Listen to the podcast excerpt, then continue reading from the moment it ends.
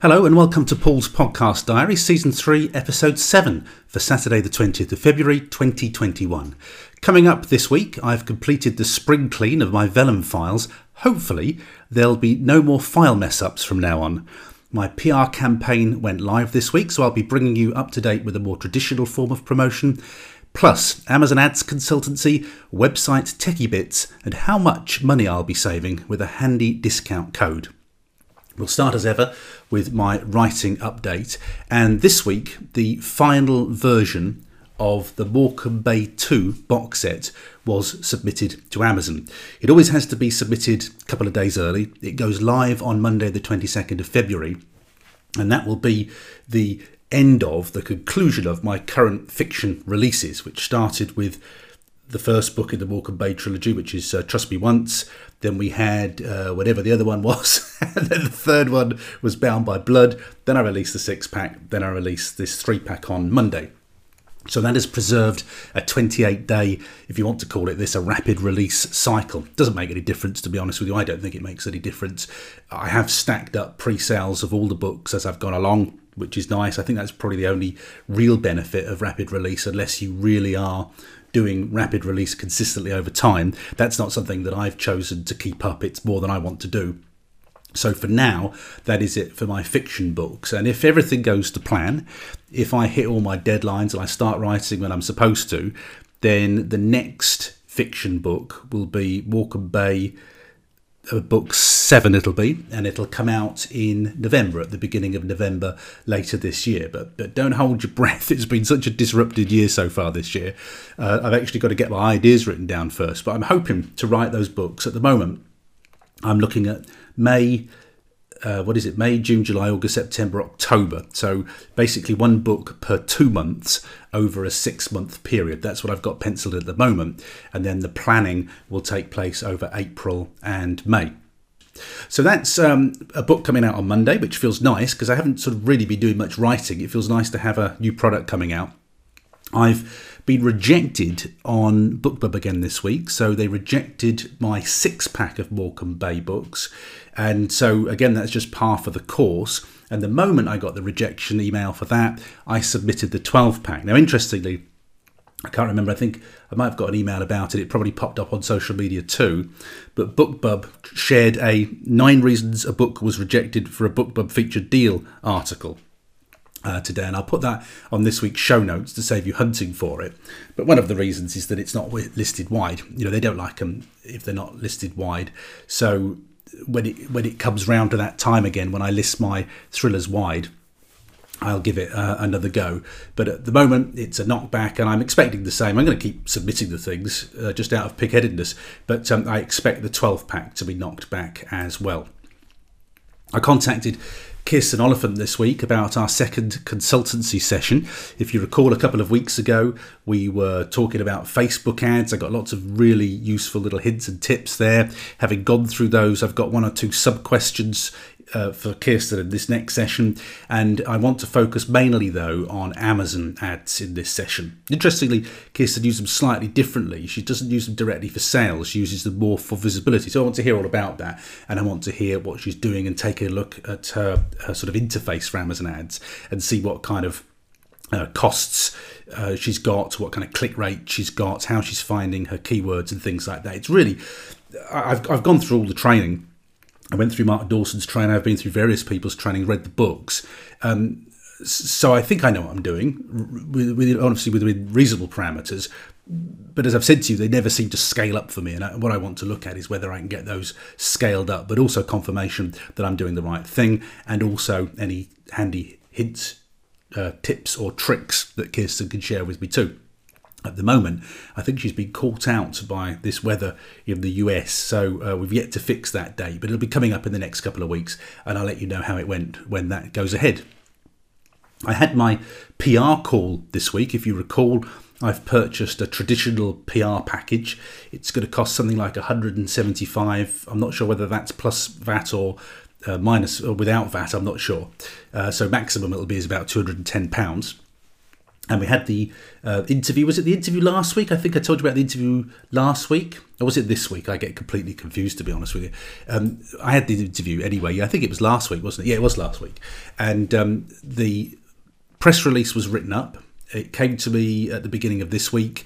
I just gave it a look over to confirm that I was happy with everything. I didn't really change very much, just tiny, tiny little tweaks and uh, that's been distributed to a couple of the local radio stations. So BBC Radio Cumbria, which is actually where I finished my career at the BBC, that's on one side of Morecambe Bay, and on the other side of Morecambe Bay is uh, what is it? BBC Radio Lancashire. They've sent it to all the newspapers uh, on either side of Morecambe Bay as well. So we'll just see what comes from that. To be honest with you, I'm not massively interested in, in radio interviews. You know, I spent my life spent my life in radio. I know that they don't do an awful lot of good radio interviews uh, in terms of shifting books. I'm more interested in getting some features um, on websites. To be honest, we're not even in traditional magazines. I really just wanted websites um, to give me some SEO long tail, which basically uh, means I get to ride on the traffic of of newspaper websites. And, and there's a lot of these local um, newspaper websites. We've got something called Cumbria Crack and uh, Live, it's called Lancashire Live. And these websites get an awful lot of web traffic and a lot of readers. And I'm hoping that I get published on a couple of those uh, because um, they announced the Bay Season 3 this week. So there's going to be another series of the Bay on TV in the UK uh, it'll be it'll be next year. So there's the incentive for me to get my books written because just as I have this year, I'd like to have all my books ready and stacked up by the time everybody's got the buzz about series three of the Bay on TV coming out. So that has if you want, refocused my deadline that I really need to get those books out and published by the end of, of this year so I can capitalize on that free TV publicity. And again, the purpose of that PR call was to have my name associated with the Bay um, online with some websites that can drive and command more web traffic than I can, so that when people are searching for the Bay, hopefully my books will come up, uh, certainly in a certain number of searches, and people might get then led down the rabbit hole. Oh, I like the Bay. I'll read these books. So that's really the the strategy with that. I, I don't expect it to change my world. It's just if you want a you know a multi pronged uh, approach to getting the advertising right for those books. I think my focus this week has been on completing the Vellum file updates that I told you I was going to do. So I've now gone through all of my Vellum files, so that's non-fiction, sci-fi and thrillers. I've made sure that I've got the correct files. In Vellum, I duplicated everything, so all the correct files were duplicated, re- relabeled. I've got a new label convention on my files, and they've all been dated 2021. So when I go into Vellum to update the back matter or whatever I'm updating, I know I've got the very latest file now, and those are the only files I've got. So I've put loads of stuff into an archive folder, so I can get it back if I need it. But every single book that I've got now, I have a 2021 version of the ebook, and I have a 2021 version of the paperback, and that's across all three genres. So it feels really nice to have that all tidied up now. And there were a lot of stray files in there, usually where I just had to produce something at speed. Now, I need to go through the files once again because I just uh, need to go through some of the back matter, particularly in the sci fi books, to update those. And I noticed as I was going through my thriller files that I need to update the, the back matter in my thriller files to reflect how many uh, books I've got in the Morecambe Bay uh, series now. So a little bit more updating to do, and then I'm going to have to uh, re upload all those files. I've got loads of files to re upload to Amazon Kindle and to the uh, what is it? What used to be called Create Space, but the books part of KDP dashboard, and also those uh, final files, those corrected and updated files, have got to be uploaded to Ingram Spark. Now, I just wanted to illustrate something with Ingram Spark this week because if you listen regularly, you'll have heard my affiliate promotion that I have recorded for being a member of the Alliance of Independent Authors. And obviously I get loads of value from the information and the free book downloads and all of that that you get with the Alliance of Independent Authors. There's loads of information there, and I've been a member. I actually uh, realised I must have joined the Alliance of Independent Authors soon after they formed. I think because I went to what I think is the only event that they held. They held a big a bookshop event in London. I've forgotten the name of the bookshop. It's a big one. You'll all be shouting out uh, at your speaker, I'm sure. I can't remember the name of it. I can't quite grasp it while I'm yakking. But um, we it was in a big bookstore. We were right on the top level, and it was a really big I think it was the first indie author event that I went to, and that must have been soon after the Alliance of Independent Authors was formed. So I've been a member uh, for years. But um, on my little advert that I have on the podcast, I'm always saying to you, actually, you know, the price of membership is very cheap. And if you use the free code inside the membership site that you get, and I'm not going to share that with you, obviously, you have to be a member to get that code, but they give you a discount code for Ingram Spark. Now, I just wanted to illustrate to you the value of that to me. Now, as I say, the value of joining the Alliance of Independent Authors is far beyond this discount code, but I just wanted to illustrate to you how I get amazing value f- just simply from that code before I get any other value from the Alliance of Independent Authors. Because as I've been revising these files, I've got to update, of course, the interiors of all my Ingram Spark files. Now, currently, I've got 22 paperbacks listed on Ingram Spark, and at $25 per uh, revision, uh, it, it's gonna, it would cost me $550 just literally to refresh those files this week if I didn't have that code. And I'm just about to upload my author platform book, that's that would be $49 for a new book. So in fact, in the next seven days, being a member of the Alliance of Independent Authors and getting access to that code is going to save me $599, which is about £425. Now, I know that not everybody has that number of books, but if you've only got two or three books and you refresh the interiors, you will make your money back on the Alliance of Independent Authors. So I know I keep banging on about it, but you know, 425 quid is a lot of money for me to be saving compared with whatever my membership is. I think it's about I'm an authorpreneur member now, so it's slightly more than the normal membership, but it's about it's about hundred pound, I think. So instantly, I bank three hundred and twenty five pounds for being a member just by revising those files. So I just wanted to illustrate that to you this week. Now, as I say, you know, it's not about just making cost savings on Ingram Spark. I want to I hasten to add that. You know, it's not the only reason I'm a member of uh, the Alliance of Independent Authors, but it is one huge benefit where in one fell swoop, I kind of make my money back on membership. So if you want to have a look at the Alliance of Independent Authors, if you haven't checked it out yet, just go to paulteague.net forward slash ally, that's A L L I.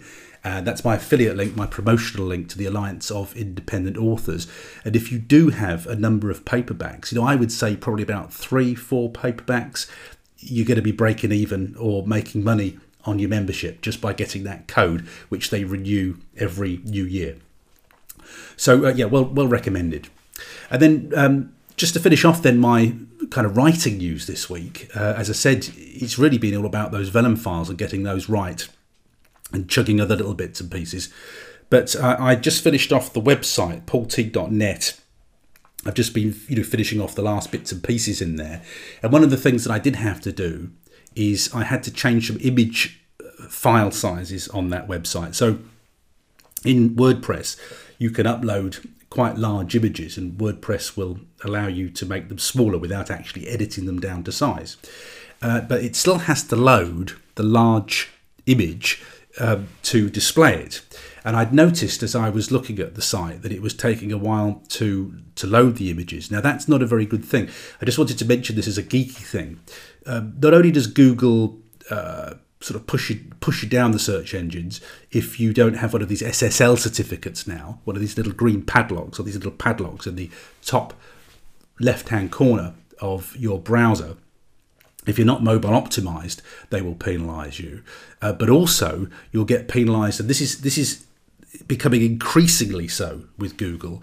That uh, Google is increasingly looking at how fast it can load your website. Now, I used to sort of teach the basics of this to the corporates when I was doing corporate training, and I would show people how they could work out what was slowing down their website. Now, this is potentially one of the disadvantages of, of WordPress that if you get a very bloated WordPress site, it can load very slowly. when I was looking at my paulteague.net site, I, I, noticed visually, without using any technical tools, that my images were displaying slowly. So I knew that I had to go in there, make them smaller, and make them load faster, or I would start to get uh, penalized over time by Google. But the reason I'm telling you this really is to let you know that loading speeds are important, and Google is increasingly penalizing websites that don't load fast. Now, um, if you get one of these tools that tells you what all the problems are with your website, uh, it'll blow your mind. Some of the technical stuff will blow your mind. And usually, what I say to people, particularly if they've got a a, a WordPress website, is you know just get something that uh, like I think it's Smush it or Smush something like that um, something that uh, will will load your images faster because that's usually the biggest cause of problems on people's sites. Um, but I get my web hosting through SiteGround, and SiteGround give me a plugin called SG, that's SiteGround's SG Optimizer, which um, enables me to it just does all of this for you in the background, and I've got bespoke WordPress hosting. Now, that doesn't mean I know that my sites don't load as fast as they could, but you get to a point with this where you're on diminishing returns. I mean, I don't get a lot of website hits on my websites. So if I were to spend, I don't know, a whole week trying to marginally speed up my website, I'd have to argue with you that's not a very good use of time. So what you're trying to do with this is you need to be mindful that your your, your website isn't really really really really slow um, but you need to understand that you could spend a lot of money get into a, a sort of a rabbit warren of tech and you'd only make marginal speed gains now, there's a little tool online. If I remember, I'll, pop it in the show notes this week. But it's a, a, Google website analyzer which will test your website. And I used to say to people, um, if it says you're in the red and it's going really slow, you've got a bit of a problem. Um, if it says you're in the green, you're doing amazingly. And then if it's in the, the amber of that, then you need to just take a look at the list of things that it says. And if it says things like images and things that are fairly obvious without getting geeky, then maybe just get this. I think it's smush it or smush something like that, uh, uh, or you get something like SG Optimizer, or you maybe put your your WordPress site on uh, bespoke WordPress web hosting rather than general web hosting. Those things can often solve the biggest problems. But what I always used to caution people against is, you know, you, you're never going to get 100%, and you've got to then look at the amount of web traffic you do and the amount of money you make from your website and ask yourself, you know, is this time well spent just trying to inch that up an extra 5%? So you're after a balance really of a reasonable load speed compared with the traffic you do. Now, if you are a major retail website, and you make all your money through your website, you need to get that sort of thing right. But as authors, generally with very few hits on our websites, we generally need to get it in perspective. Make sure it's going at a reasonable speed, but not uh, you know make sure it's not going too slow. It's not too sluggish, so it looks like it's on dial up all the time. Okay, and just to finish off this week, it's going to be a short one this week, less than half an hour. By the time you listen to this on Saturday, I will have completed 11 of my 14 runs in the February running, running challenge. So when I talk to you next week, I think I'll have them all done. That should be my February running challenge complete if I manage to get them all in. So uh, making progress with the running still. It's actually uh, getting quite hot out there when I run in the mornings. Beautiful sort of sunshine. Um, winter seemed to last for about a month here. Uh, it was a little bit cold. We had the blowers on at night, not freezing, just a little bit cold. And I was wearing a light jumper which I bought from the supermarket. Never had to wear a jumper when we've been in Spain over Christmas before, but it just got a little bit chilly, and now it just seems to be back to normal. It's lovely. It's almost been shorts weather. So when I'm running in the morning, I'm actually coming back quite hot, which is very nice to say. So I've got no excuse for not finishing my runs. You can check out the show notes and listen to the back catalogue episodes at paulteague.net forward slash podcast. If you want to record a question for me to answer on the show, please head for paulteague.net forward slash question.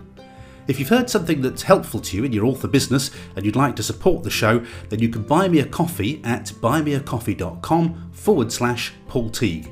That's it for this week's show. Thank you very much for listening, and I hope you have a great week of writing. From me, Paul Teague, bye bye for now.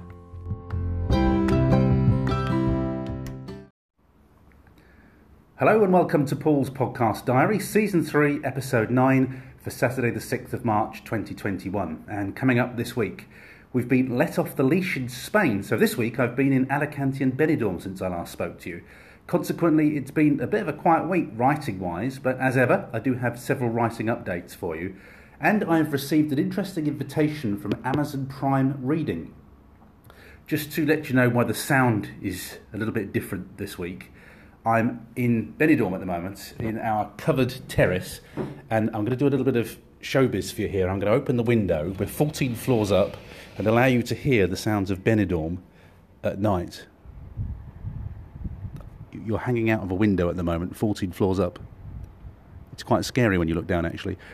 It's virtually silent. If you listen very carefully, you might hear the sea because we can see the sea from here, but it's completely dead at night. The Spanish authorities just freed things up a little bit during the week, and that meant that we were able to travel from Torrevieja to Alicante. We stayed in Alicante overnight and went for a run on the beach in the morning. Then we moved up to Benidorm. We're here till next, I think it's next Wednesday, next Tuesday, Wednesday, maybe next Tuesday, that sounds about right. Then we'll overnight in Alicante and then we're back to Torrevieja again. But this is the trip that we had to cancel a couple of weeks ago because they imposed those regulations, those restrictions and uh, at the moment, as I say, you can still eat out. We've eaten out today. We've been drinking out uh, near the beach, just opposite the beach. But at six o'clock, everything closes right down. So there's not a curfew as such. The curfew starts at 10, but the restaurants all close down, the pubs, there's, there's nothing open at all here after six o'clock. I do have some big Spain news for you, but this is a writing podcast, so I'll leave that until the end of the podcast if you're interested to catch up with that. So let's get on with the writing news then, and we'll start with BookBubs. Why not? I submitted Left for Dead for a BookBub, and if you recall, Left for Dead currently is in KDP Select. We know that BookBub don't like KDP Select. Uh, they only occasionally will give you one of their featured deals on one of those. So it was, as anticipated, rejected. Uh, I've had a whole load of rejections recently, and that's because obviously I'm in KDP Select. Though having said that, and this really adds insult to injury. If you cast your mind way back with the Secret Bunker, they offered me a BookBub featured deal on the Secret Bunker when it was listed wide, but they insisted that I put it in the horror category. And as you know, I moaned about being in the horror category because although book one, you know, at a push could be in the horror category, the whole trilogy is not horror. It's very definitely sci-fi. it goes into military sci-fi zone as you go into books two and book three. So I don't really like it being in the horror category. However, I've submitted it. Uh, well, I asked them. I, they offered me a deal, and I said no, thanks very much. So I rejected a BookBub deal, and now they're playing hard to get with me because the Secret Bunker is now listed wide again, and I submitted it for a deal, and I submitted it in the horror category. I didn't even put it in the sci-fi category. I put it in the horror category, and they knocked me back. So they're getting their revenge on me now. Anyhow, you know, as ever, what I do with BookBub is as soon as I'm rejected, I just put it in my diary and I keep submitting it. And every now and then, as you know, you get one. Uh, the other thing I've done in terms of thrillers, I have submitted my Morecambe Bay 3 trilogy to BookBub this week. Haven't had a response back from that one yet. But because it's in KDP Select, I put money on that it will get knocked back. But that doesn't stop me going for it. So if you're not, if you've never done BookBubs before, if you're new to it, don't be uh, worried about it if you get knocked back. It's just part of the course. You, you generally got knocked back for about nine, and then you'll get maybe one in ten, something like that. But they're so uh, lucrative; they do make so much money. Even like with the secret, not the secret bunker, with well, the secret bunker and Don't Tell Meg, which have had several BookBubs. The money does go down over time, but it's always worth having. You always make a profit on them, even when they've quietened down. So book BookBub featured deals are well worth trying for. I managed to get my second consultancy session in with Kirsten Oliphant this week, and we, only did an hour actually. We only did an hour this week, and we were talking about Amazon ads. And just like the Facebook session that I had with Kirsten, it was incredibly useful, incredibly helpful. And she just went through. She looked at my ads. I was I was very pleased to see actually. Um, I organised my ads into the top performers. She interestingly mentioned a column which I didn't have active in my ads, so it was the orders column and I didn't have that activated. So I was looking at ACOS, average cost of sale, which frankly, ACOS is like algebra to me. Um, you know, algebra age 12 when you're at secondary school and you're looking at this thing and you, you can't make head or tail of it. That's what ACOS is like to me. It's this, this mystery figure that I'm supposed to understand and it's supposed to inform me about how my Amazon ads are doing. And to be honest with you, you know, that's I don't really like ACOS. A lot of people say don't work off ACOS.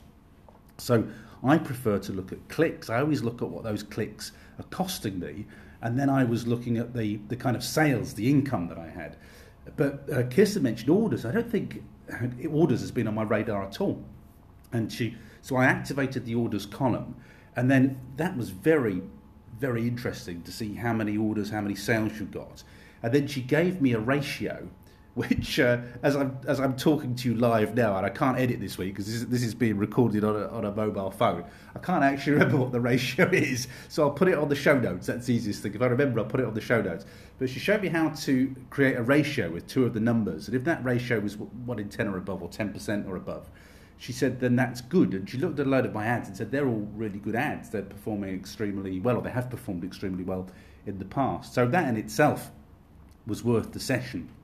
And she said that she, uh, oh, she also talked about the, there's a new kind of ad in the US. You can't do it in the UK yet, but it's the sponsored brand ads. And uh, again, sometimes I walk straight past things for ages and I, I, just don't even see them, even though they're there. I just assumed that they would be, or they weren't something that I could use. But uh, she talked about those and explained how she used those.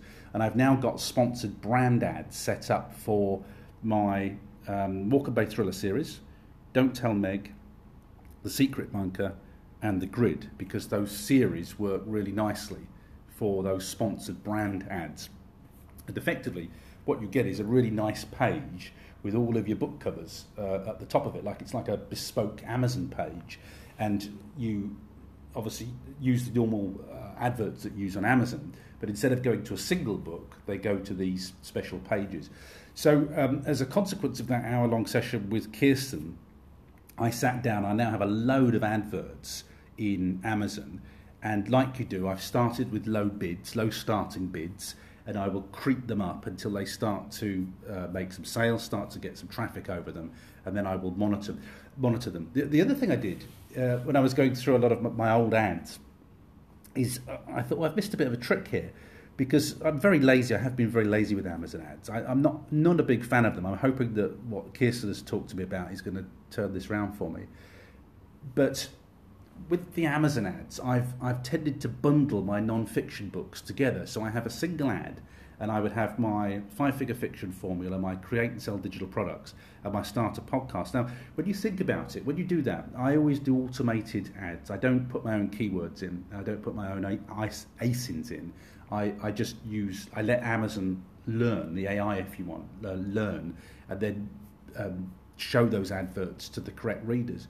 And I thought, well, I, I've done a stupid thing there, really, because you've got three non-fiction books. Each of those non-fiction books requires a different set of keywords to find its ideal audience. And all I'm doing is confusing the life out of Amazon because Amazon, on the one hand, is trying to find people who want to read a podcast book, then people who want to create digital products, and then also people who are self-published authors. And in, in terms of, of, an algorithm or an AI trying to figure out who to present those books to, it's completely confusing. So I, I think I'm, I missed a trick there. So what I've done is I've stripped out my non-fiction books and I've now created ads for them separately because I think that makes a lot more sense. Now it's early days yet. I've only just started to get the traffic over those adverts but I'll creep the bids up bit by bit. You don't want to overbid, but if you underbid, you're not going to get any clicks and impressions. So I'm in that process at the moment, but I'll let you know how those Amazon ads go. I really feel that I need to, I don't need to do it at a big scale, but I really feel that I ought to use Amazon ads because it's putting your books in front of millions of buyers. If you're on the Amazon site and you see an Amazon advert, you are a buyer. You don't you tend not to go to Amazon to browse in the way that you do on Google. You tend to go to Amazon with your credit card poised and ready. So it makes a lot more sense to try and grapple with Amazon ads and make them work.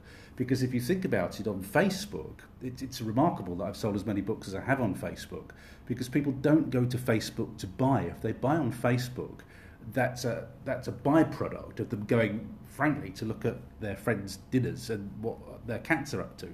That, that's why you go to Facebook generally. You're going there for social reasons. You don't go to Facebook to buy. So the fact that so many people have bought my book on Facebook is, is extraordinary, really, because that's not what they're there to do. On Amazon, that's precisely what they're there to do. And that's really why I want to just keep throwing myself back into the ring with these Amazon ads and try and make them do much better. So that that was a really useful session with uh, with Kiss, and I got plenty of homework to, to go away with just there. I've also been looking at my Facebook ads this week. Now, uh, I, I, made sure I did this before I had my second session with Kirsten because if there were any problems or queries that I had, I wanted to make sure that I brought them into the second session that we had. So I made sure that all the things that Kirsten had told me about Facebook ads I'd put into practice before we spoke. And one of the things that I was doing is I created 90 day engaged audiences on my advert. So if I just track you through it, on Facebook, I have three Facebook business pages, and I don't use those to be sociable or you know to say what I'm up to or do any kind of writerly stuff on those. Those three Facebook pages are solely for the intention of advertising. So I have Great Thriller Reads, which is for my thrillers, obviously. I have I can't remember what the sci-fi one's called. I have a sci-fi page, and I have a non-fiction page, which is called uh, Stuff Made Simple, and I only use those for the adverts that I use online.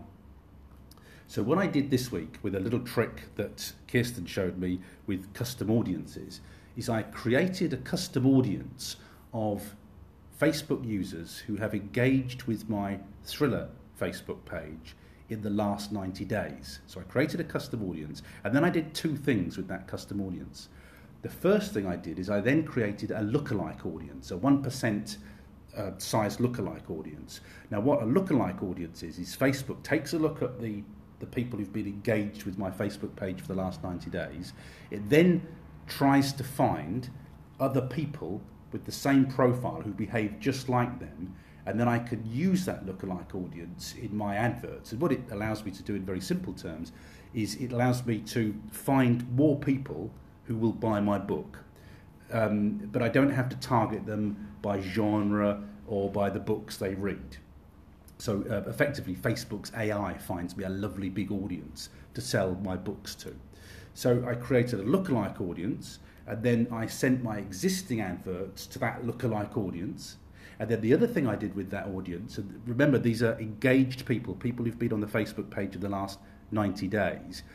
I then set up an exclusion clause or exclusion rule in my Facebook, my existing Facebook ads, which basically said, show this ad to people who like whatever the authors are, whatever the genres are, you know, however I'd set the audience, but exclude people who visited the page in the last 90 days.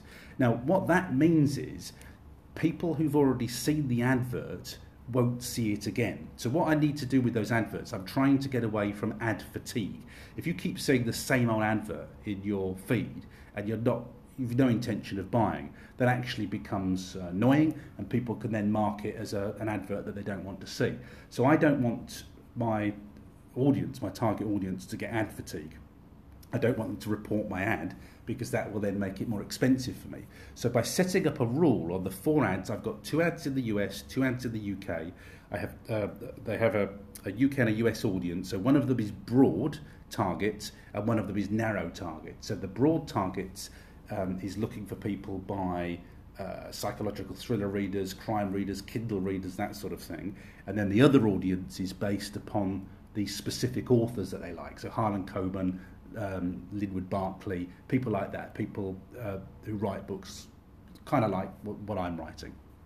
Uh, but it means that they won't get that ad fatigue. So uh, I'm giving those a try at the moment. The lookalike audience is going through what it's what's called a learning phase, so it doesn't quite get that audience right. It has to, do, you know, do a bit of whatever AIs do, uh, what they do overnight, um, AI stuff, and um, that it will learn, and then it will sort of set that lookalike audience for me. Then I, what I'm hoping, obviously, then is that I could be getting clicks with a brand new audience that Facebook has magicked for me and be paying about the same amount per click as I am on my targeted adverts. And then similarly, what I would hope, I hope that I'll get a little bit more engagement on my my usual ads because I'm not sending those adverts to the same old people time and time again. But again, as ever, I, you know, it's all new for me. I'm just trying all the stuff that I learned with Kirsten and I'll let you know how that goes in future weeks.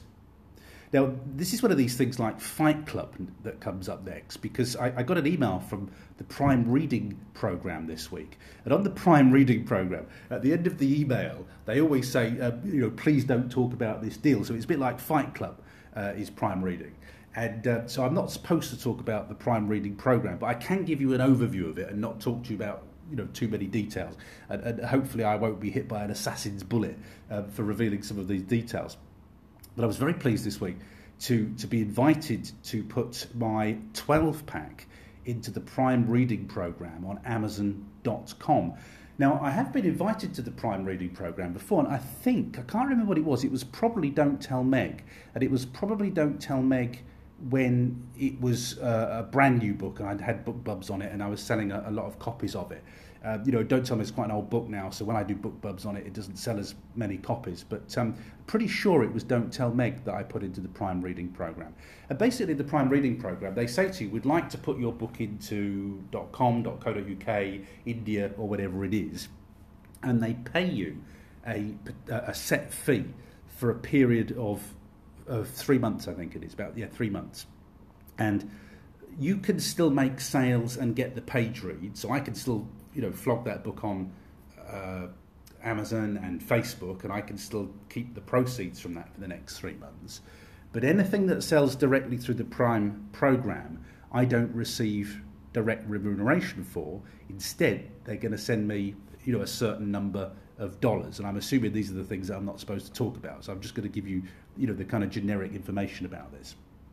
So I'm really pleased. I, had a little think about it, and I just made sure that I wasn't signing up for something that I shouldn't be signing up for. But I had to think about it, and if you recall me saying in last week's podcast episode, I, I said to you that my 12 pack of thrillers has been built as a marketing machine.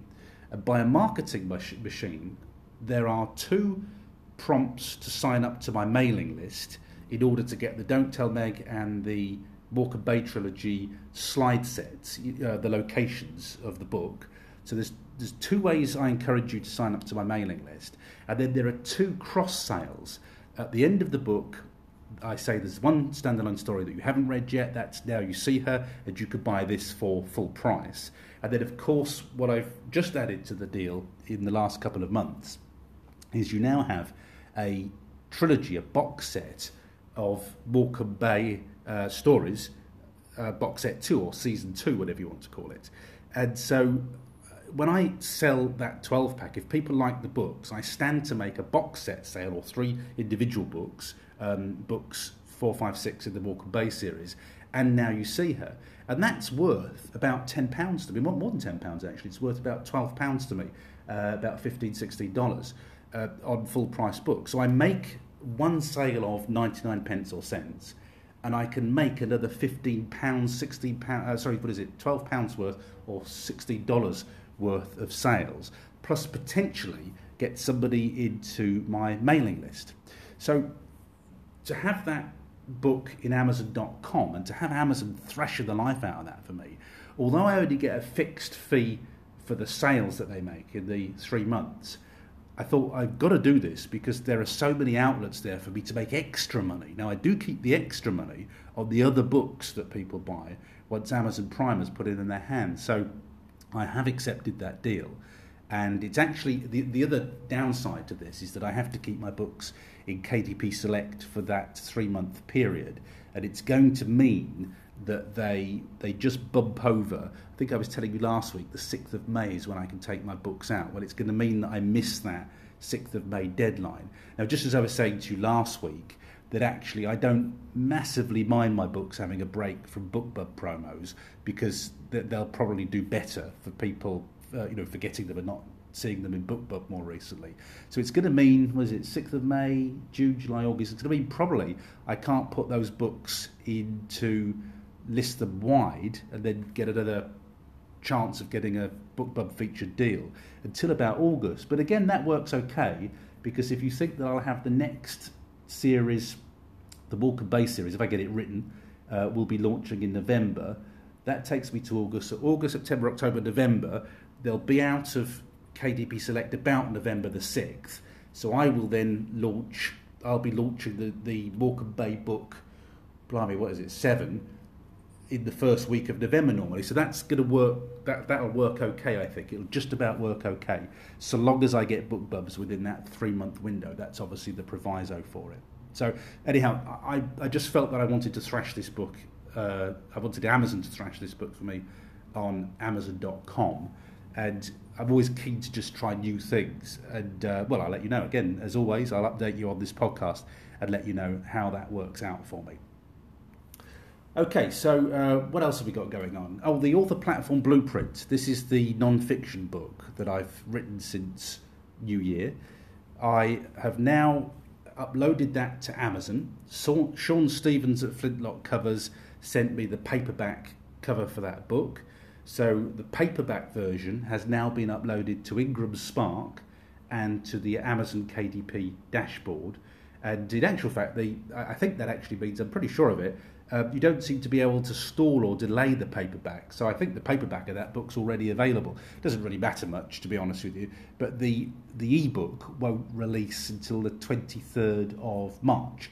So Amazon, oh, sorry, your Amazon, your author platform blueprint, my first non-fiction book of the year, that's all ready, primed, and ready to go.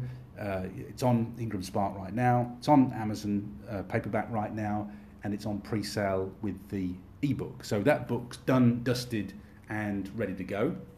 Just to mention it once again, I saved $49 using the Alliance of Independent Authors discount code. Uh, that that in one fell swoop was about 50% of this year's membership fee. So just to upload that book, it was going to cost me $49, but I got it free because I used the Alliance of Independent Authors discount code. And even if you don't join the Alliance of Independent Authors, what I would recommend you do before you ever upload a book to Ingram Spark, there's usually a couple of discount codes flying around. Even if not, I can tell you that the Alliance of Independent Authors always has a discount code that's current. Uh, but if you don't, for whatever reason, you don't want to join the Alliance of Independent Authors, always just do a little Google search for um, for what's it called, Ingram Spark, Ingram Spark, Spark discount code, because you might find that somebody else has got one going in general circulation. It will save you an awful lot of money on the fees. I had a real tedious job to do this week. This is not the kind of work that I enjoy. This is the kind of work that you need to get a virtual assistant for but I needed to go through all of my books, with all this messing around I've been doing recently by putting my non-fiction and my sci-fi books, listing them wide again. I needed to go through all my pricing to make sure that everything was correctly aligned. Now, the reason you have to do this is because you'll get a bolshy letter from Amazon if, if you if you've got something priced differently uh, on another platform and Amazon discovers this, you'll get a bolshy uh, email telling you to adjust your price because Amazon always wants to have the most competitive price. So it's not a thing that you should do. You should always make sure your prices are in alignment with your Amazon prices. So, uh, of course, we listed multiple territories. I listed Amazon.com, UK, Europe, India. I think we have Brazil, Mexico, Japan in the in the Amazon dashboard.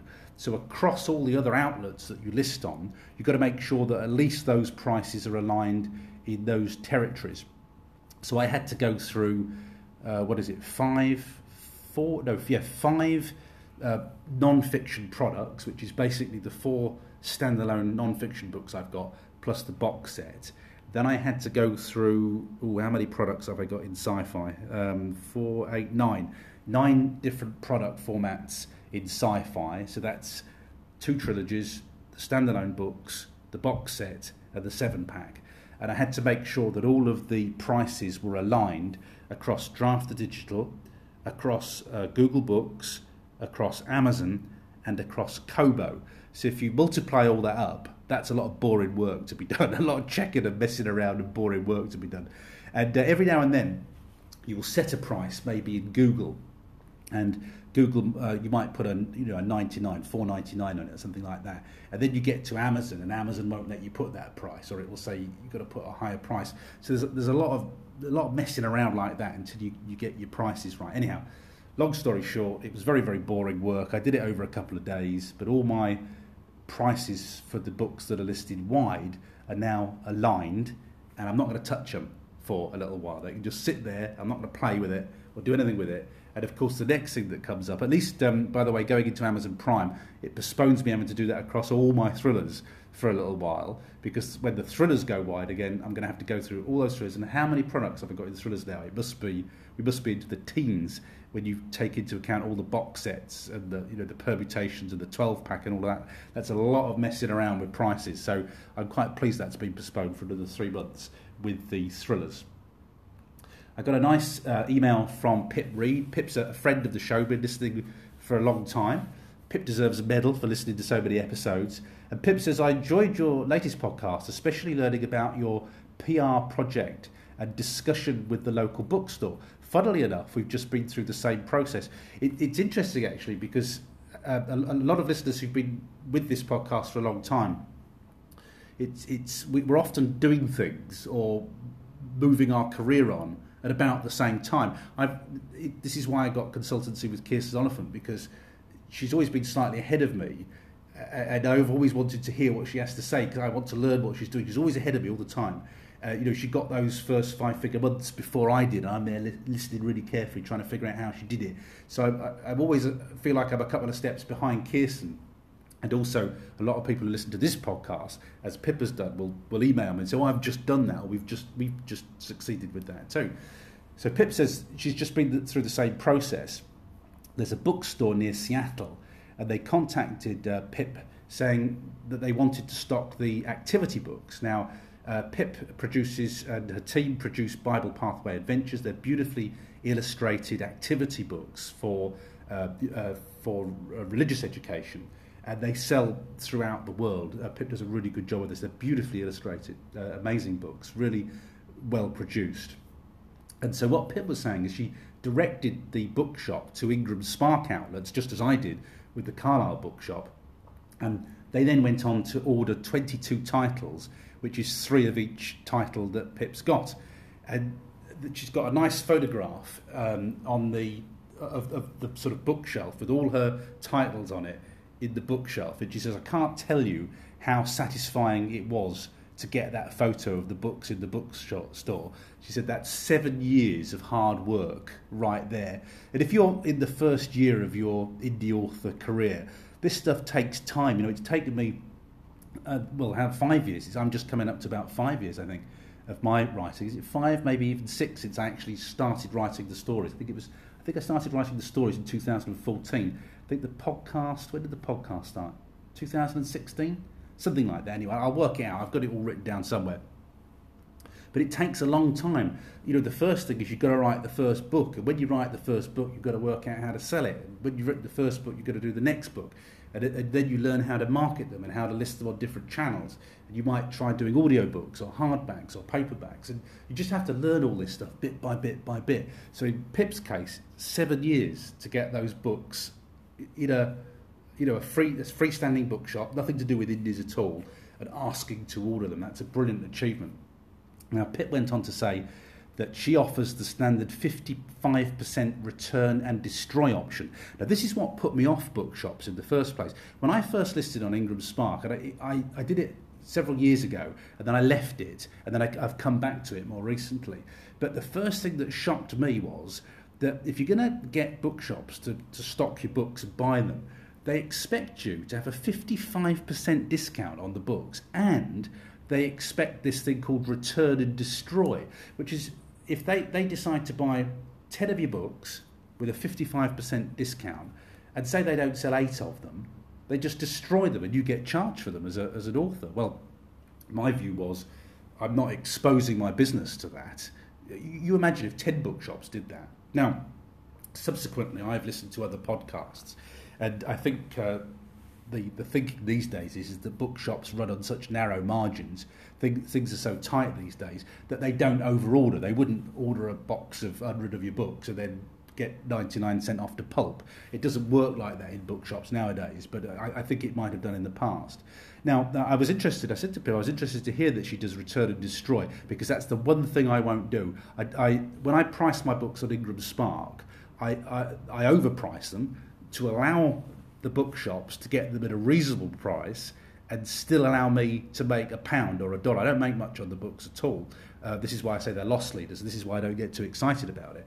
But I think I make about a pound, you know, a dollar on each paperback that I sell. But I price them on Ingram Spark so that by the time you've taken 55% off, I can take a pound or a dollar and they can still get the books at a price where they can make a profit on it.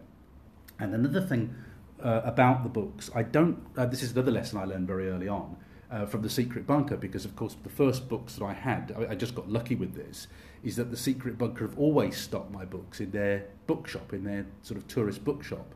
And what I noticed when I visited The Secret Bunker is that they put quite a high price on those books because I didn't have a recommended retail price on the back of the books. And this is what I would recommend to you if you self publish. Don't put a recommended retail price on the back of the books because you're shooting yourself in the foot then in terms of working out how you're going to create a margin. So I don't put any price on my books. I do whatever shenanigans I have to do to try and make a buck or two when I sell them through Ingram Spark, but I allow the bookshop to price them at whatever they think they can get from it, and that in turn allows the bookshop to make a decent profit on it. Now, you know, so again, at the moment, I might review this uh, at a future date, but I don't sell enough paperbacks for me to get too excited about that. I produce paperbacks more as a service to readers, um, you know, rather than making money. I make money on ebooks. That's where we all make our money because they're so profitable. So it's a it's a service to the bookshops. So don't put your price on the cover, um, you know, because otherwise you're going to get caught in this mathematical process of trying to give a 55% discount but allowing everybody to make a little bit of money along the way. Now, I will not put my books on return and destroy. Uh, to, to me, that goes against everything, every sort of principle I've got about entrepreneurialism, you know, entrepreneurship, whatever the word is. You know, that I would, I'm not going to let you take hundred pounds worth of my product and then decide that you want to scrap it, and I pick the bill up. That's an exposure I'm not happy to accept. So, um, so I don't. I, I won't put return and destroy, but I was interested to hear that Pip had put return and destroy uh, on there. And uh, Pip, congratulations. It's lovely to see that uh, wooden bookshelf there in a lovely, busy, colourful bookshop. And there's all of Pip's amazing books on there, uh, you know, ordered as if Pip were a traditional publisher, even though she's a self published uh, author or, or the company's self publishing. And they just look as good, as as fantastic as any other book in that bookshop. And that's what we're aiming for as self published authors. Our book should never stand out as being different or worse produced than a traditional book. You shouldn't be able to tell the difference. And you, obviously, when you look at Pip's books, you can't tell the difference. They look amazing. And I can tell you this, Pip, because I used to use books just like that when I was a primary school teacher. You know, that, that shelf image that you sent me look, would not look out of place in a primary school classroom.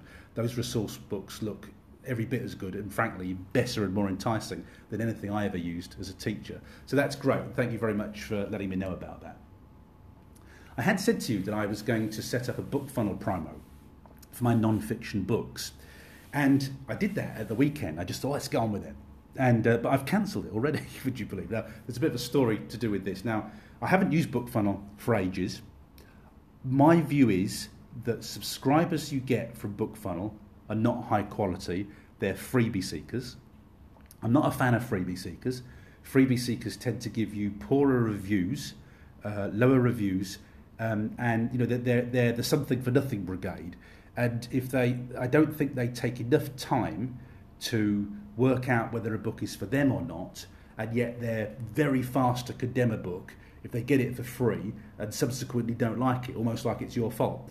So I, I, think if you put my, my view is you know over five years or whatever it is I've done this is that if there's a price on a book, even if it's 99 pence or cents, if they're paying for it, they at least take that you know couple of seconds to work out whether it's a book that they want or they don't want. Now, uh, I've been interested to hear that this has been confirmed. If you listen to the Six Figure Authors podcast, that's their view too.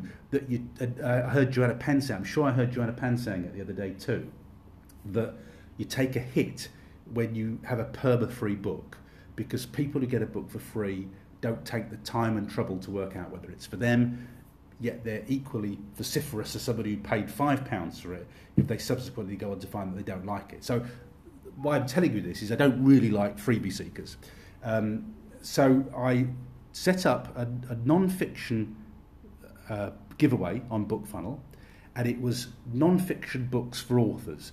Uh, I thought that was probably a clever way to do it. So I, I listed five-figure fiction formula, a 10% sample. Not going to give the whole thing away. And then at the end of the 10% sample, you'd say if you're enjoying the book, buy the full book. And then I listed uh, Author Platform Blueprints, which is the book I've got coming out on the 23rd of March. Again, 10% sample. And I was trying to work out, I'm allowed to, as the host of a giveaway, I'm allowed to list um, three books. And I thought, what I should do, um, if you go to my Use Vellum on a PC blog page, I have a sort of lead, lead bait where you can actually download a PDF of the article so that you can print it out and scribble on it and look at all the pictures all at once, like a, like a mini ebook. And I, li- I decided to list that. I thought that's quite a compelling thing to have in a, an author's giveaway. So I listed my three books. Um, BookFunnel advertises it for you, and people are always looking for these books. I, I said very clearly I want non fiction books that are specifically of interest to authors. And then I gave a list of the sort of titles or topics that would be great for that giveaway. And so you wait and you check and you see who's submitting books. And this this brought back memories of doing it before. Um, is that you get all sorts of people submitting all sorts of irrelevant stuff, and you then have to go through it and say, no. Um, I mean, I, what, what are the examples? Here's an example for you. You know when you list on Amazon Kindle, and they give you those free crappy book covers. And you, when you see these on Amazon, you think you ain't going to sell any copies of that book because that's the free default covers. You haven't even taken the effort to to get a proper book cover, even on Fiverr for goodness sake, for five dollars. Well, somebody submitted a how to be great, effectively, how to be fantastic at self publishing book. And it had one of those covers on it. I thought, well, you've shot yourself in the foot before we even draw breath because you haven't used the proper cover. You, you, how can you tell people about self publishing if you've got this crappy cover on from, from Amazon Kindle? So I thought, well, you're out straight away because that, that, to me, that reflects badly on me. If I list a book like that, that quite clearly you know, can't know anything about self publishing if they're using those default covers, um, I, I can't list that book and it reflect well on me as the host of the giveaway. So we got a couple of decent books in there. They were specifically for authors, and um, but they, they weren't massively great quality. And then I kept getting people listing books, you know, Pilates and all sorts of stuff. And there was no, mention of authors. They hadn't uh, customized their sales pitch on the book funnel page. They'd done nothing at all to observe the instructions. I think I got up to something like maybe eight decent titles. I was after 30, and I thought, I can't be bothered. I can't be bothered with this. So I just pulled the plug on the thing because people don't read it, and you've got all these chances trying to sneak books in there. It's like, you know, when I've done uh, thrillers in the past, when I've done uh, BookFunnel giveaways for thrillers or sci fi. Uh, and, I, and I now I always I, I say in the blurb um, no pictures, no covers with guys without shirts on and you still get the guys without shirts. Um, you know, people. I think people are so desperate to try and get their books into, in, into readers' hands that they just try everything. And that's the impression I got from this BookFunnel primer this week. You know, people aren't reading it; they just think, "Oh, that says non-fiction. I'll just put the book in." And I just thought, uh, you know, this is not going to reflect uh, well on my brand uh, because I've made sure my books look the part and all have decent covers on and things like that. So I, I just decided I, I, I, decided to pull the plug on it. And there is another reason why I decided to pull the plug on it, and that's because I'm newly invigorated with Amazon ads from Kirsten Oliphant. Now, from my session with Kirsten Oliphant, I'm looking at selling my non-fiction books via Amazon ads for full price. So that's ten pounds, ten dollars, well, nine ninety nine uh, if I sell the paperback, and you sell paperbacks in non-fiction, and it's four ninety nine uh, five nine dollars four ninety nine pounds. If I sell the ebook, there's a load of profit in those books if I sell them at full price. So the reason that I pulled that and thought, do you know what, I could do better than this, uh, was because I'm newly invigorated with Amazon ads. It wasn't just a sort of, oh, I can't be bothered with this. I have got a different option, and it just kind of took me back to a a dark place of you know d- desperate new authors and freebie seekers on BookFunnel. So I'm not going to do that. Uh, it just felt like just too much rubbish being submitted. You know, it was it was it was rubbish. Like I couldn't list that in a giveaway that has my name on it, and, and it helped my brand in any way. And I just thought this is going to be a struggle to get to 30 decent books. So I, I just pulled the plug in it nice and early, you know, before I had to disappoint a lot of people. So that's a shame, but I did try it again, and I don't think I'll be going back there. I'm, I'm going to try and sell the books at full price and, and not go into freebie land. I think that's going to be my, my revised strategy with that.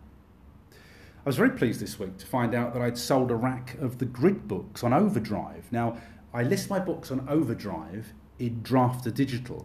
So my my non-fiction books and my sci-fi books have just been relisted wide, of course, which means that I've put them all into Overdrive. And Overdrive is is allows your books to go into libraries. And I noticed that I'd uh, I've started. I, I, tell you what, I do like. I do like listing wide because although I don't make a lot of money on the other, other channels, it is nice to see money coming in from Kobo, from Google, and from Draft2Digital. It's just nice to see money coming in, even though it's much lower than Amazon. It is nice to see money coming in from the other portals. And this week, I got one of these Amazon, uh, not Amazon, Draft2Digital emails that told me that I'd sold, uh, a, you know, an amount worth having on Overdrive. I thought, oh, that's libraries, that's interesting. So I went into the statistics and I found out that some very delightful librarian somewhere in the world has, thank you very much, bought the Grid 1, 2, and 3 and the box set for lending out on a library. So I think that is officially, well, it's the first one I've noticed, the first time that somebody's actually bought those books on Overdrive. And when you sell books on Overdrive, you sell them at a higher price uh, because the, the, the library sort of pays a, a, a, say a premium price for it, but they, they I think they Draft2Digital usually recommends a price, but it's much higher than your list price if somebody bought it. And, and it's, it's worth having, you know, on, on four books. Enough to make me notice and have a look at it. But it also pleases me because um, although libraries and traditional bookshops are never going to be my main sales outlet, that doesn't mean that I don't want to sell through them. I want to sell everywhere and, and it's, it's a great thought to think that people can borrow my books from libraries, as, as it is an amazing thought to think that the local bookshop has got my, my books on the shelf somewhere. So it's not a priority for me because it takes a lot of work and brings very few results. But when these things start to happen of their own accord, of course I'm delighted about that. You know, of course I want my books in libraries. Of course I want them in traditional bookshops. It's just that I make my money flogging them on Amazon. That's where all the money is. So I go where the money is, but I always want these other things to happen. So I, I'm very pleased about a good old Draft2Digital for making that option available for us. And when I'm talking about Draft2Digital, I just wanted to let you know that when you're listing your books on Draft2Digital, they give you a load of ticks, um, sort of tick points, uh, tick options when you're listing your book. And I just wanted to make sure that you always tick out the, the promo emails link when you list on Draft2Digital, because this is how I instantly made sales when I relisted the books. There's a little checkbox there that says um, send out an email every time I've got a new book under this author name, and Draft2Digital does that. So consequently, when I republished all the books and had a new book, it sent out a lovely email to people who'd got books before and said Paul T has got a new book out, and I subsequently made sales from that. So just as I always tell you, when you're listing uh, to, to, get your books, your brand new books, list them before they go live on BookBub because BookBub will send that free email to your followers and you will make sales off it. When you've got a list of followers, of course. Do the same with your books in Draft2Digital because those emails that Draft2Digital sends out on your behalf will always make sales. It's just a free helping hand that they give you. Uh, they're called uh, new release email notifications. Always check that box when you list in Draft2Digital. Okay, so that is it for writing news this week. I just wanted to let you know uh, where we are with Spain. I've kept quiet about this purposely for the last couple of weeks because things have been going on in the background. And if you recall, I think it was before Christmas, we were trying to get our uh, uh, ba- the basic thing that we had to do first was to get this thing called uh, a padron. And a, a, padron, I mean, the closest thing I could liken it to in, in the United Kingdom is, is, being like on the electoral register or being registered for council tax. It's just that they know you're there and where you're living. And so we knew that we had to get this padron sorted out, first of all, before we could even start residency. So we went through the, the pain of, of queuing for an hour and a half and uh, you know, having to get an appointment which was just deadly because there weren't very many appointments available. And I was in and out within five minutes and told, you know, dismissed promptly and told that my contract was in English and it needed to be in Spanish or Spanish and English. And at that point, I thought, well, I, I, if I'm going to get like a posh contract, that that's not really fair on the lady who's renting our house out because it might. Uh, you know, give us as tenants rights that she doesn't want to give us. It's a holiday house, for goodness sake. She's just rented a holiday house out to us for four or five months, and I, I didn't want to, you know, make that imposition on her. But I can't remember what happened. We're giving it up. We thought, okay, we're not going to be able to do this. That's a shame. We've fallen at the first hurdle. And I can't remember how, how I got chatting to her, but I, I just felt that she'd be receptive if I said to her, I think I just asked her the question, you don't happen to have the contract in Spanish, do you? And I got an amazing reply, which is, that's interesting that you say that. We've got um, somebody else who rents through this firm that they use has asked the same question. They're doing, trying to do what you're doing. So because she was receptive to it, I said, well, if I if I pay to get this contract translated into Spanish, and of course you can have that translation and use that in the future if anybody needs it. Are you are you happy with that? And she was. So I went on to People Per Hour. I found a really well rated, you know, professional uh, Spanish translator. Uh, I wanted somebody, you know, technical, not somebody who's just going to stick it into Google Translate. I wanted somebody who was going to properly translate it. And I paid them, I think it was about just short of £100, I think it was, to translate the whole contract. Got it translated. The lady who we're renting the house from in the UK, I emailed it to her. She signed and dated every sheet, so it was what's called a wet signature in pen. She sent it back to me in Spain. I signed it with a wet signature. Uh, we went to get another padron again, and this time, uh, well, we, we bring translators now because it's a lot easier. And we got the padron. So when you've got the padron, it's then worth uh, applying for the the residency paperwork. And so we applied for the residency paperwork, and this time I decided to just pay a firm of solicitors. And again, this was as a result, we get loads of free newspapers in Torrevieja, we pick them up at the supermarket. I just happened to read an article from a, I, th- I can't, they're not even based in Torrevieja, they're based somewhere else in Spain. And I just happened to read this article, and it was exactly about our situation, about living in Spain before uh, the UK left the EU, and for people who wanted to get their residency rights.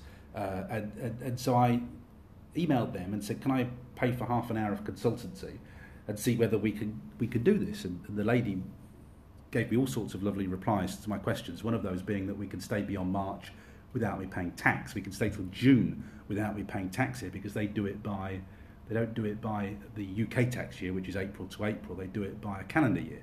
Um, so that was one of the objections to staying beyond March was, am I going to have to pay tax? Well, I'm not going to have to pay tax. So that's that's great.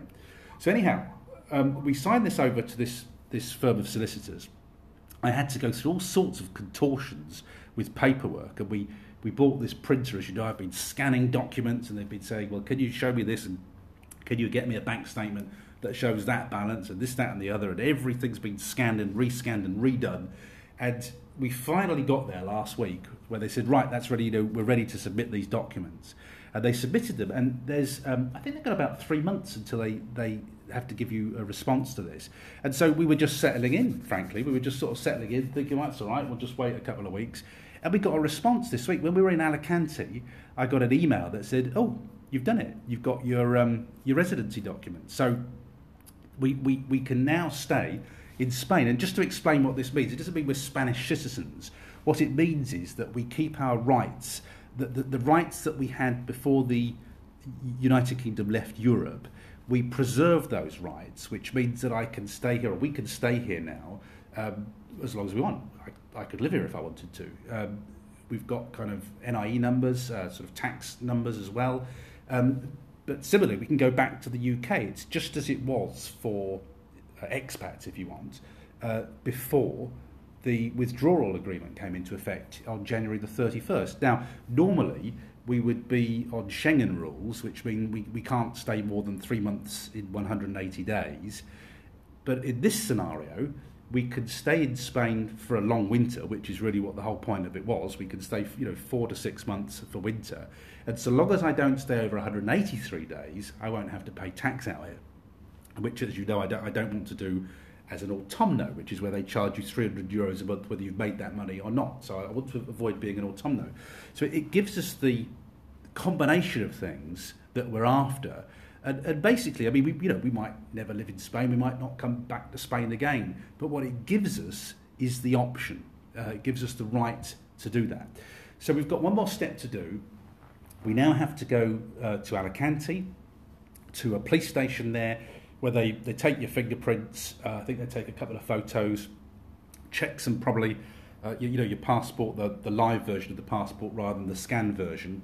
And then that's it. You get a little plastic card with your photograph on it, and that's you. You've got your residency rights in Spain. So we've just got to do that, and then we're good to go. Now, also last week, um, the last time I spoke to you about our plans to leave Spain, I said it was going to be end of March. Well, we decided to extend to the end of April, so we've extended the house to the end of April now because we figure that's about right. I've got this kind of FOMO about not missing out on the vaccine in the UK because they're vaccinating faster in the UK. I'm trying to think, right, as a 55 year old, about when they're going to be calling me in for a vaccine. I think it's going to be about April, May time. Um, so you know, we want to get the vaccine as soon as we're back in the UK. We've also got the worry, of course, of them introducing quarantine hotels for Spain. So we have got all these little permutations. I didn't want to leave Spain until we got the paperwork. But as soon as I got that little plastic card in my hand, as far as I'm concerned, we, we're kind of free to stay on as long as we want but we can leave also as soon as we need to. So if, for instance, I got that plastic card in my hand and all of a sudden they said, oh, in a week's time, you're going to have to quarantine for 10 days at a cost of £1,750 if, you live, if you're coming from Spain, I'm out of there like a shot before that happens. Uh, but so long as I got that plastic card, I keep my rights. So it's all it's all kind of very complicated. It's all been you know quite an ordeal as a process. The paperwork, oh, the paperwork is horrendous and they just keep making you go back and say, "Have you got this? Have you got that? Have you got your inside leg measurement from 1962? I wasn't born in 1962, but can we have it anyway?" It's just like that. It's just ridiculous, and um, the you know the level of paperwork is ridiculous. But we jumped through those hoops, and we now have the right to stay here. So we're very very pleased about that. We were a, bit, a little bit shell shocked, to be honest with you, but as soon as that plastic card's in my hand. I'll know it's finally done. I don't trust the system here. It's too administrative. Until I'm holding the hand, that card in my hand, I won't go skip it off down the street just yet. And then finally for this week, uh, it's been quite a long one this week. Apologies for that. We're nearly at an hour. I know some of you like them long and some of you like them short, so it's a long one this week. Um, I started my March running challenge this week. So um, Monday was the 1st of March. I'm doing a great run challenge, which means I got 15 runs to do, 15 5k runs by the end of March. So I've done three runs so far this week, and they've all been in different places. So on Monday I ran in Torrevieja. In on Wednesday I run along the beach in Alicante, and on what's the day? Wednesday. Is that right? No, Thursday. And Thursday I ran along the beach in Benidorm. And when I'm in Benidorm, I run every day. I don't care how tired I am. It's so nice out. I like to run every day. So I'm going to hit that 15 run total, I think, fairly fast this month, simply because we're in Benidorm till next Tuesday. I'm in Alicante on Wednesday, and I will run every day on those weeks. I'll be up about, what, seven, seven or eight maybe? Uh, by the next time I, I speak to you. So uh, I've no worries about hitting the running challenge for March uh, in this particular month. But it's so nice running along that sort of you know sea line, that beach.